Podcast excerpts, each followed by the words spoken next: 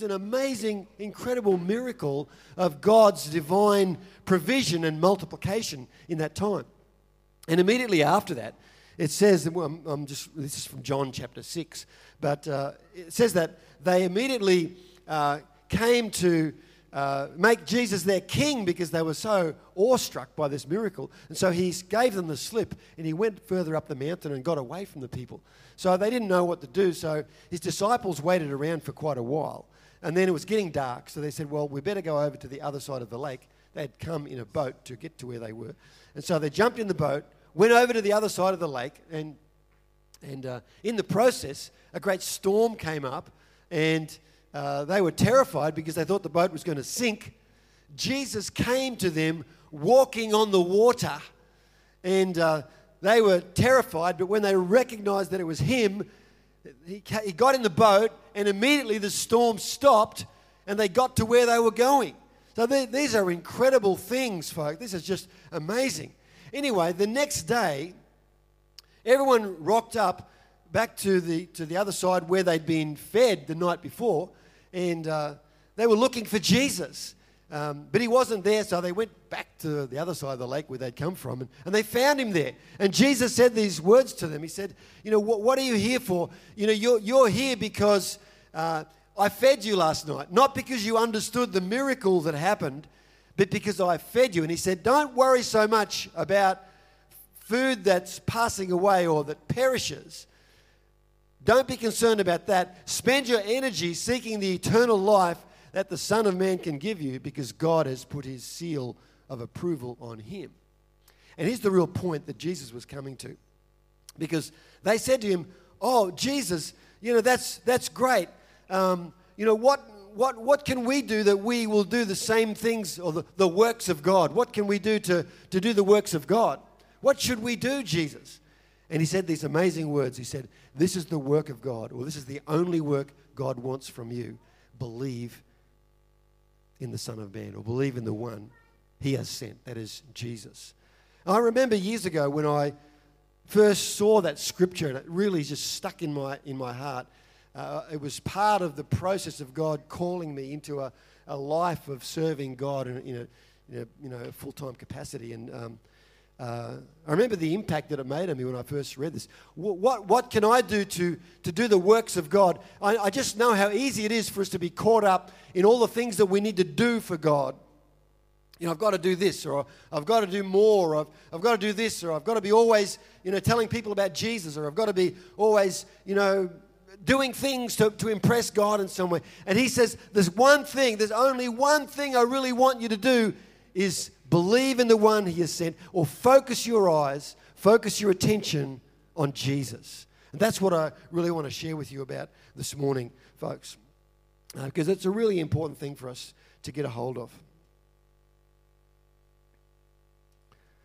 A couple of years ago, I, I was really impressed also with this uh, scripture in 2 Peter chapter 3, verse 18, which says, you know, the very, almost the last verse of this uh, letter of 2 Peter, and it says, um, one thing you need to do is grow in the grace and knowledge of our Lord and Savior, Jesus Christ. That's the really important thing. So I'm asking the question this morning, a bit like those people in Jesus' day where they said, What does God expect of us? And, and to make it personal for each of us here today, what does God expect of you in 2023? What does God expect of me in 2023?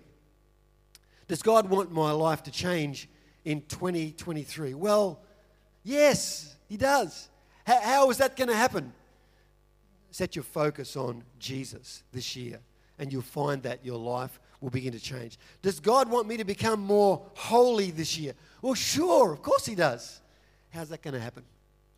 Look to Jesus, you know, and you'll, you'll find that your life will be changing. Does God want me to uh, have more of a heart for lost people in 2023? Yeah, sure, He does. How's that going to happen? Look to Jesus. You know, I just think of um, the, the people in, in the Bible, in the, New, in the New Testament and the Old Testament, who, who, who saw a vision of God or, or, or a vision of Jesus and how it transformed their lives. Like the Apostle Paul, you know, it says um, when Jesus appeared to him, it says he fell to the ground and you know, he was, he was, uh, it was completely like it was a, a sh- earth-shattering experience for him, and um, you know, he got his uh, assignment for the which defined the whole of the rest of his life at that moment. I want to talk for a moment about um, Isaiah, one of the Old Testament prophets, and it says there in Isaiah chapter six that um, he saw the Lord. It says in the year that the king died, King Isaiah, Uzziah died, I saw the Lord high and lifted up. And it says that um, he, he just, his presence filled the, the temple. And it says that there were great angel, angel beings uh, all, all around him, and they sang this song. They were singing, you know, Holy, Holy is the Lord. And, and, you know, and they were worshiping, worshiping God. And it says there that, says that when, when the angel beings, when they, when they sang this song, it says that the very foundations of the place were, were shaken. And it says that the whole place was filled with smoke. And it made me think about it. Um, you know, sometimes we, uh, you know, like, I, I, don't know about you, but uh, I don't mind turning the music up sometimes. You know, when I get in the car on my own, half, probably half because I, my hearing's not that great, but, you know, I often just turn it up a bit, you know. And then when we, I pick up Dell. She gets in the car. She turns it down a bit, but that's okay. But you know what? If Isaiah is seeing something that's a picture of what's in heaven, I want to tell you it's probably going to be loud. It probably is. And so, you know, I, I, don't think if you're a younger person here today and you like it a bit loud, I want you to know that in eternity you're going to be totally at home and your culture, you're going to fit right in. Because it says there that the foundations of the place was shaking with the volume. Now, we've got these couple of loudspeakers here that can probably make the place, you know, vibrate just a little bit. But this says the whole building was shaking. And not only that, it was full of smoke. You know, what is this? This sounds like a rock concert to me. The place was full of smoke. So don't be afraid or ashamed or put out if maybe someone gets a smoke machine in here. So I, I don't know. I'm not, I'm not a great fan of smoke machines, but I tell you what, this place was full of smoke and it was so loud that the place was shaking. So, look, I want to tell you, friends, that the worship of the living God in heaven is awesome. It is awesome. When we come together, when we're worshiping God, it's okay to be a bit loud. It's okay to be expressive and to let your heart go out to God because that's what He's looking for. Those who'll worship Him in spirit and in truth. That's not the point of my message this morning, but I just wanted to say all that. So, and then this is what Isaiah said. He saw this incredible worship going on. And he said this. Let's read it in uh, Isaiah chapter 6. And it says, Doom, doomsday. I'm as good as dead.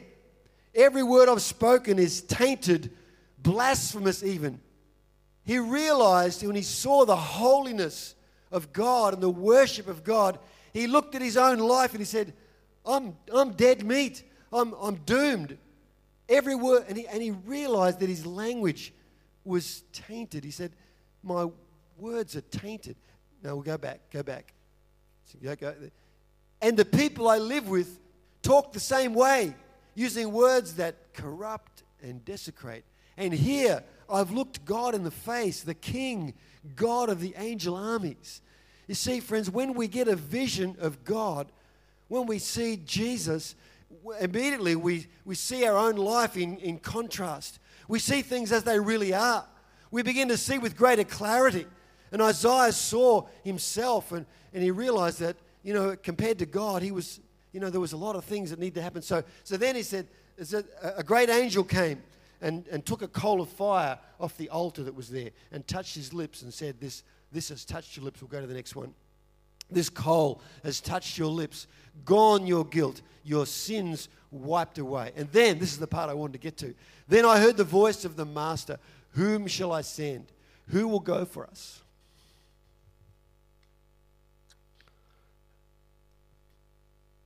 I spoke up, I'll go. Send me.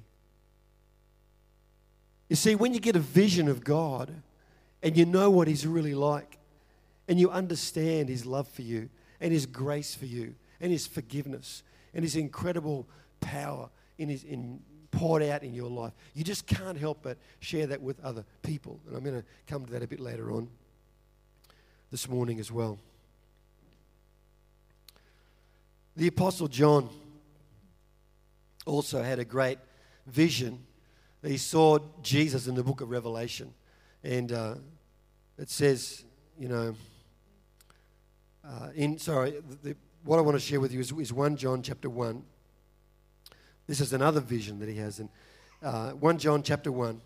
Uh, when the Apostle John and all, all, all the other disciples of Jesus, when they first began to understand that the teacher that they were following wasn't just a teacher, that he was actually the Messiah.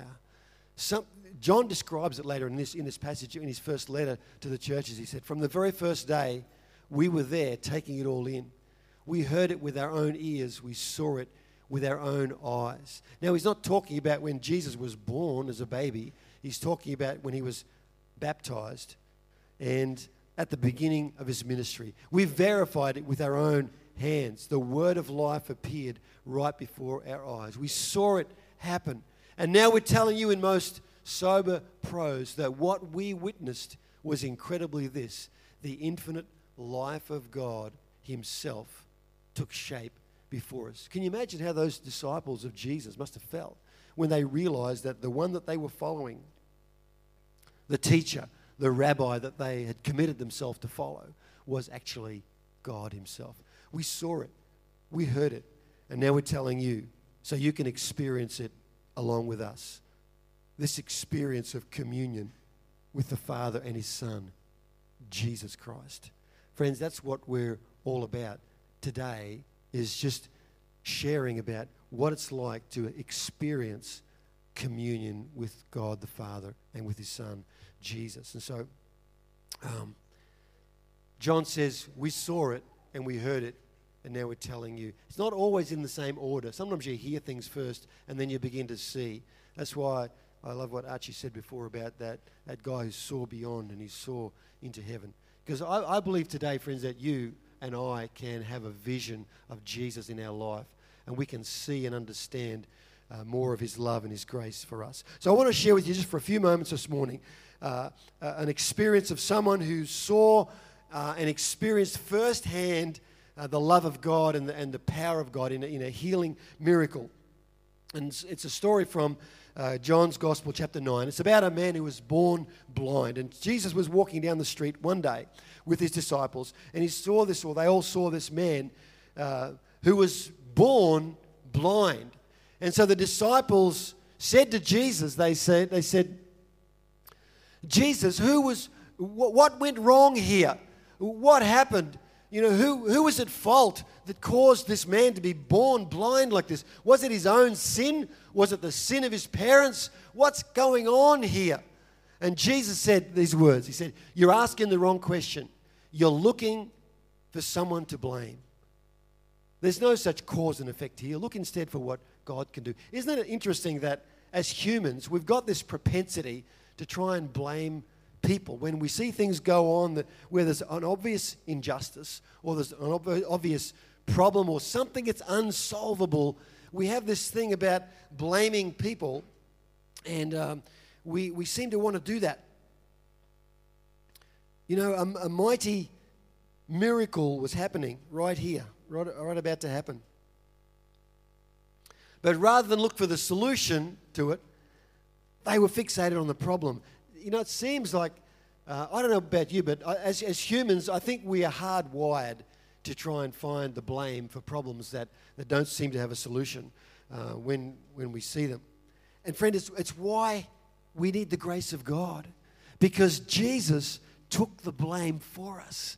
That's why we need the grace of God in our lives. We're not that great at accepting responsibility or blame for things, but we love to fix blame on other people. That seems to me to be the way it is with human nature. But it's why we need the grace of God. And then Jesus makes this amazing statement in verse 4. He says, We need to be energetically at work for the one who sent me here, working while the sun shines. When night falls, the workday is over. For as long as I'm in the world, there's plenty of light. I am the world's light. So Jesus is saying here, I'm the light of the world. I'm the one who's going to bring light into this world, and he's about to heal this guy who's lived in darkness all of his life. So that the first time ever he will see the light of day that comes into his life. So what, Jesus, what happens is Jesus heals the man. He spits on the ground, makes some mud out of the clay and on the, on the dust of the ground, smears it on the man's eyes, and then says, Now go and wash in this particular pool, and you'll be, you'll be able to see. And the man did exactly that. He did that. And uh, I'm not going to speculate on why, why, why Jesus did that with the clay on the ground. There's a lot of commentators have got all different opinions about why that happened. But what happened is he went and washed in this particular pool, the pool of Siloam, and he began to see straight away. It was an incredible miracle that happened that day. I wonder how did he find how did he get to the pool? Someone must have someone must have led him by the hand. Or maybe maybe he was just going along. Maybe he knew how to get there. Uh, I, I just don't know. It actually made me think a little bit. Because um, I, I, can imagine how, how he would feel. Uh, you know, sometimes I, I, in the middle of the night, you know, you get up and you might want to go to the toilet in the middle of the night. And uh, rather than waking Dale up, I don't, don't turn the light on. So I've, I've worked out, I worked out how to do that. You can get up and you can, you can do, you know, three steps this way and turn left and you can feel that, go through the door and you can go another couple of steps and you, you can do this, you know, and, uh, and it kind of works, you know. Um, but no matter how good you are, oh, I am at it, you know, I'm always eventually going to go bump into something or you kick something and it's unearthly crash and you know, it always happens. But you know, some people, there are people that live their whole lives like that. There are people. And you know, there's one thing to talk about, um, you know, blindness of, of, of, a natural kind, but there's a, a spiritual blindness that's far, far worse than that. And that was happening to people around this story right here because there were religious people who actually was blinded spiritually to the realities that were going on they didn't know what was happening at that time. They were spiritually blind. And what happened is, this man, when he was healed, uh, they took him to meet the religious leaders, the, the Pharisees, the religious people. And they were quite disturbed by this because they saw and they knew that a miracle had happened, but they couldn't explain it and they didn't know who this was, who, who has done this. They were, they were questioning this guy, they were grilling him, you know, who did this to you? How did this happen? Who, who, what's going on here? They wanted to really find, and they were quite, um, quite disturbed by it. And some of the Pharisees said, This man, Jesus, is not from God, for he's working on the Sabbath day. That was the only thing that they could see. They, they completely missed the point of the miracle because they were worried about their rules of keeping the Sabbath day. Now, this, it's important to say here there's nothing wrong with the Sabbath day or, or you know, um, nothing wrong with the concept of having a day off to focus on God. You know, right through the Bible, you can see this idea of the Sabbath, and I think God actually loves the idea of the Sabbath. He created it for you and me and all of us to rest, and so that we can understand and appreciate this rhythm or this cycle of you know working and then taking some time off. And, you know, I don't know. Maybe you find that challenging. Um, for those of you that haven't done our emotionally healthy spirituality course, we're going to run that again sometime, and, and I hope you can come into that course because it talks about this, about the necessity and the value and the power of taking time off and resting to be an emotionally well adjusted individual. So, nothing wrong with the Sabbath day, with the concept of it. But these people completely missed the miracle. They missed the point of the miracle because of the Sabbath day. And more importantly, they missed Jesus. They didn't cap- capture and they didn't take hold of who Jesus was at that time. So, religion can block you from seeing Jesus. What does that mean for me? uh, what actually happened in this miracle. There's three things that happened very, very quickly. I'm nearly finished. I'm nearly finished. What does it mean for me? The, first, the thing is, number one, this man saw for the first time, he saw the face of Jesus for the first time. Let's read from John chapter 9, verse 34. And it says there, they said, what happened is, uh, as these religious people were arguing with this guy, uh, and he was trying to explain to them that it must be a miracle, it must have been God, because it was an, an outstanding miracle, and they couldn't handle it. And they said to him, You're nothing but dirt, because he was challenging them. How dare you take that tone with us? Then they threw him out in the street. And Jesus heard that they had thrown him out and went and found him. And he said, asked him, Do you believe in the Son of Man? The man said, Point him out to me, sir, so that I can believe him. See, what had happened is he'd heard the voice of Jesus, but he had not seen Jesus' face because he was blind. And he went and he washed in the pool, and later on, Jesus found him. Jesus said, You're looking right at him. Don't you recognize my voice? Because, you know, he hadn't seen Jesus' face, didn't know what he looked like. Don't you recognize my voice? That's, that's a challenge for every one of us here today. Do you recognize the voice of Jesus? Don't you recognize his voice? He wants to speak into your life. He wants to speak into your heart today. And he wants to show his heart and his face to you as well. Master, I believe, the man said. And he worshipped Jesus right there. It was an incredible thing. You know, seeing Jesus is, on its own is a wonderful thing. And I was just, uh, just directed to that um, great psalm, Psalm 27, which says, verse 4 One thing have I've desired of the Lord. There's, there's only one thing that really matters to me. It's the thing I seek most. Lord, is to behold the beauty of the Lord and just to be in his presence and inquiring after God. The, that's the thing I'm seeking the most, the thing I really want. And I want to encourage you this morning and challenge you. Make that your prayer. The one thing I really want is to be in God's presence and just to inquire in his temple. The second thing this man hap- happened to him is he saw everything clearly for the first time. Not only did he see Jesus' face, but he saw everything.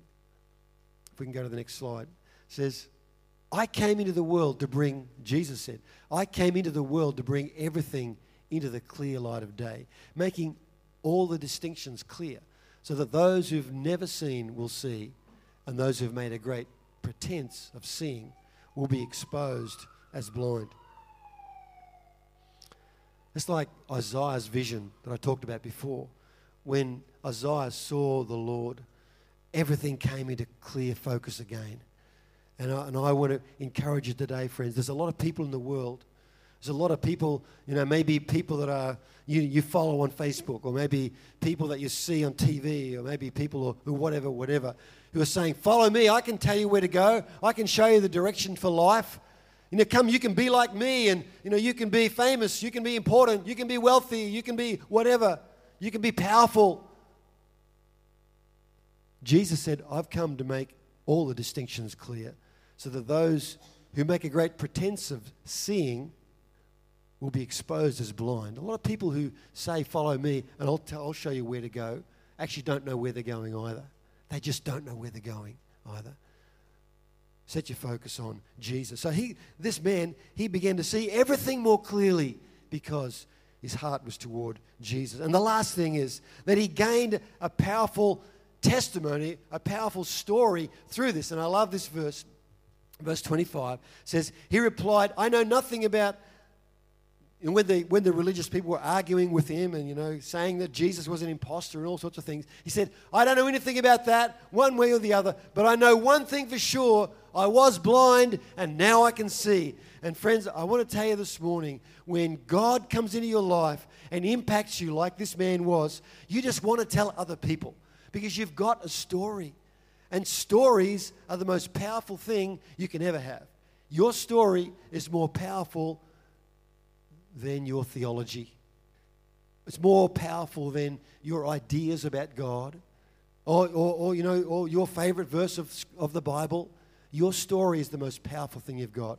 And that's why I want to encourage you to, you know, take time when the opportunity presents or make an opportunity to share your story with others. What God has done in your life is a really powerful thing. Can we have our creative team to come back up, please, just for a few moments? Because I believe this morning, friends, that, that you can recognize and learn to recognize the voice of, of Jesus, the voice of God speaking into our hearts. We all can, can do that. We can recognize his voice. You can see him and you can be changed. You can see him and be changed, and you can get closer to him this morning. If you're willing to open up your heart to him, if you're willing to let him come into your life and speak into your heart and show you things show you himself, show you his glory, show you his goodness. Can we pray for a moment? Let's look to God right now. Father, I-